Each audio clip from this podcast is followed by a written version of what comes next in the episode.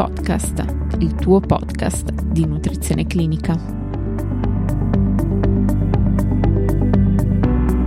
Benvenuti a tutti. Oggi, grazie al contributo della dottoressa Baracco Gloria Maria, medico in formazione geriatrica e nutrizionista, parleremo della dietoterapia nei pazienti con diagnosi di disfagia. Lascio quindi la parola alla collega. Salve a tutti, ringraziamo Nutrizione Clinica Podcast per aver coinvolto noi nutrizionisti di Officina del Nutrizionista in questo eh, prezioso progetto di divulgazione scientifica. Parliamo di disfagia e dietoterapia. Con il termine disfagia si intende una difficoltà nell'atto della deglutizione che porta il paziente che ne è affetto a non poter alimentarsi in sicurezza per un rischio elevato di aspirazione di cibo.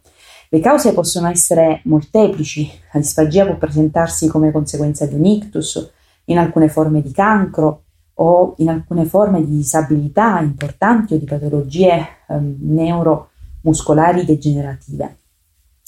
Come riconoscere e diagnosticare la disfagia? Fondamentale è sicuramente eh, fare attenzione a quelli che sono i campanelli di allarme che possono esserci eh, riportati da un caregiver, da un familiare, come per esempio eh, dei, una tosse ricorrente durante il pasto, un rallentamento del tempo del pasto, ancora un cambio improvviso delle abitudini alimentari, ma anche delle infezioni polmonari apparentemente senza causa. Utile è sicuramente un attento esame obiettivo del paziente ed effettuare dei test di screening specifici fattibili anche in ospedale, a letto del paziente, a domicilio o in uno studio attrezzato. Sicuramente l'approccio alla disfagia deve essere multidisciplinare. L'apparato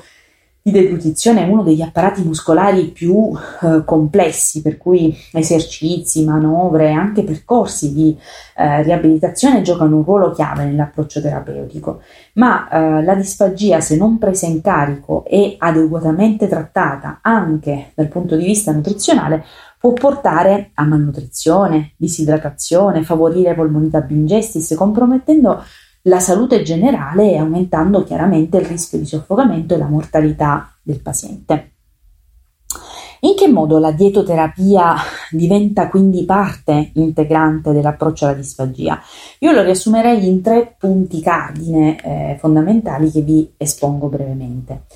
Uno, eh, perché eh, una dietoterapia adeguata favorisce una deglutazione eh, quanto più possibile sicura e una migliore protezione delle vie aeree, grazie alla modifica della consistenza del cibo e eh, del cibo solido e l'eventuale spessimento dei cibi e delle bevande, dei cibi liquidi. A tal proposito, nella pratica clinica ci torna utile il diagramma, noto con l'acronomo IDDSI, che tradotto è Iniziativa Internazionale per la Standardizzazione della Dieta in Disfagia, e lo scopo di questo diagramma è proprio quello di codificare una terminologia standard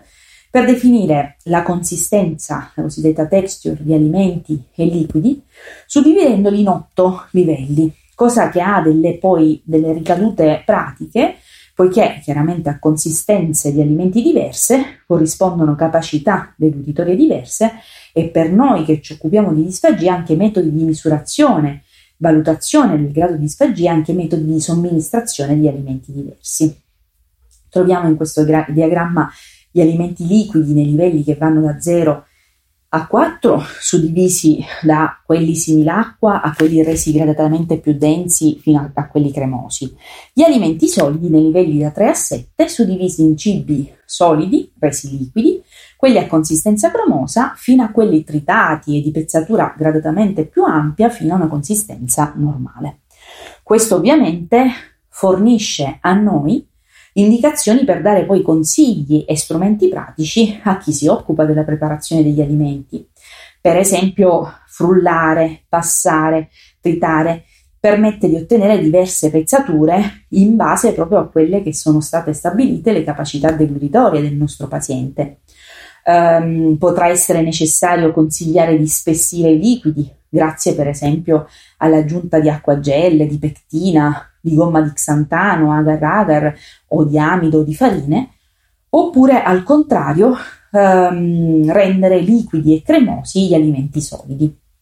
Ci permette inoltre di consigliare al nostro paziente e ovviamente ai suoi caregiver di evitare o meglio di, riaditta, di riadattare determinati ehm, alimenti, per esempio le doppie consistenze, eh, la classica pastina in brodo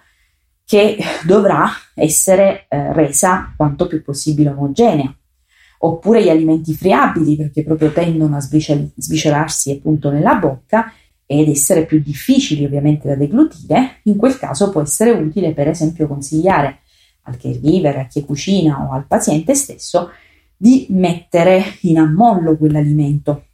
O ancora dei formati piccoli o degli alimenti uh, filamentosi, pensiamo ai finocchi, al sedano, ai carciofi o ancora uh, alimenti che filano, la mozzarella classica, che uh, dovranno invece in questi casi essere sicuramente eh, mixati, omogenizzati e anche eventualmente setacciati. Ecco,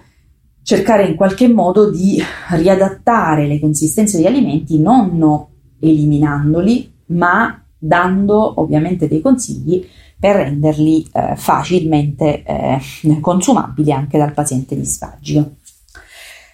Cardine altro della dietoterapia chiaramente è garantire, seppur a consistenza modificata, un'alimentazione equilibrata e un corretto apporto di macro e micronutrienti, riducendo chiaramente il rischio di malnutrizione che va ad aggravare il quadro di questi pazienti che, per me, che peraltro compromette anche la performance dei muscoli coinvolti nella deglutizione, oltre ad essere da stimolo eh, diciamo al sistema immunitario di fronte a possibili infezioni. Per cui sicuramente il nostro ruolo è quello di adattare poi la dieta, seppur a consistenza modificata, alle specifiche esigenze, ai fabbisogni, alla composizione corporea del paziente, in base quindi al suo stato nutrizionale, ad eventuali deficit nutrizionali ovviamente valutati e rilevati, e mh, alle concomitanti mh, morbidità, pensiamo al diabete, pensiamo all'insufficienza renale, all'insufficienza epatica, quindi va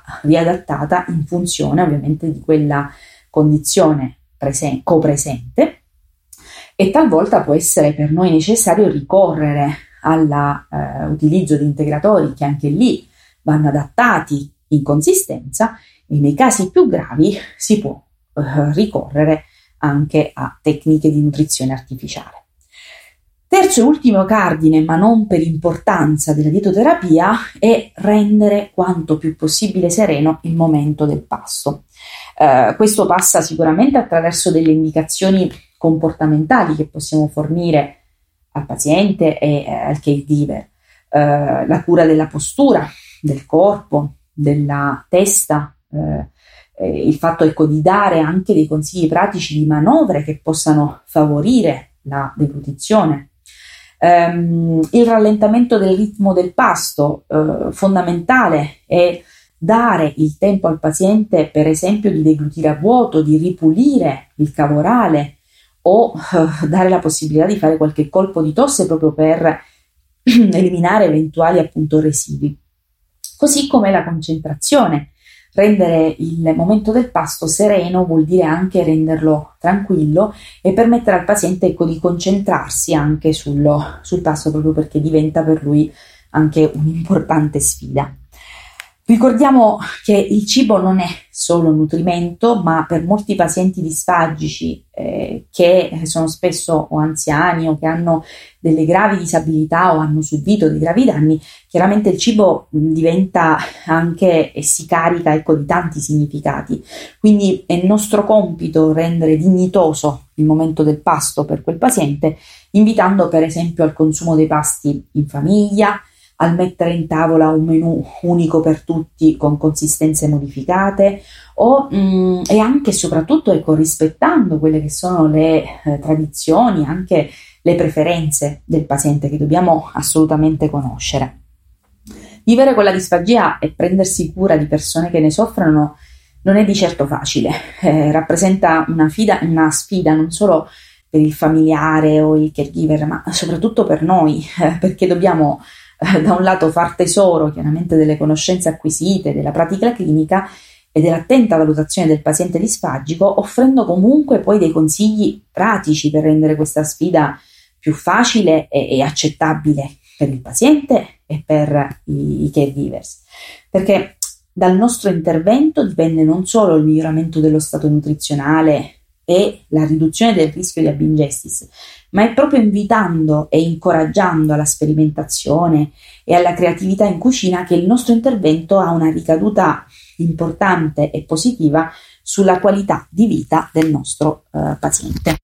Per oggi è tutto, vi do appuntamento alla prossima puntata. Ricordo che nelle note della puntata sono disponibili le fonti citate e un'infografica riassuntiva. Per ulteriori approfondimenti vi invito a seguirci sulla pagina Instagram e sul canale YouTube di NC Podcast e per qualsiasi informazione potete contattarmi all'indirizzo email info-ncpodcast.net. Ringrazio ancora la dottoressa Baracco per il suo contributo.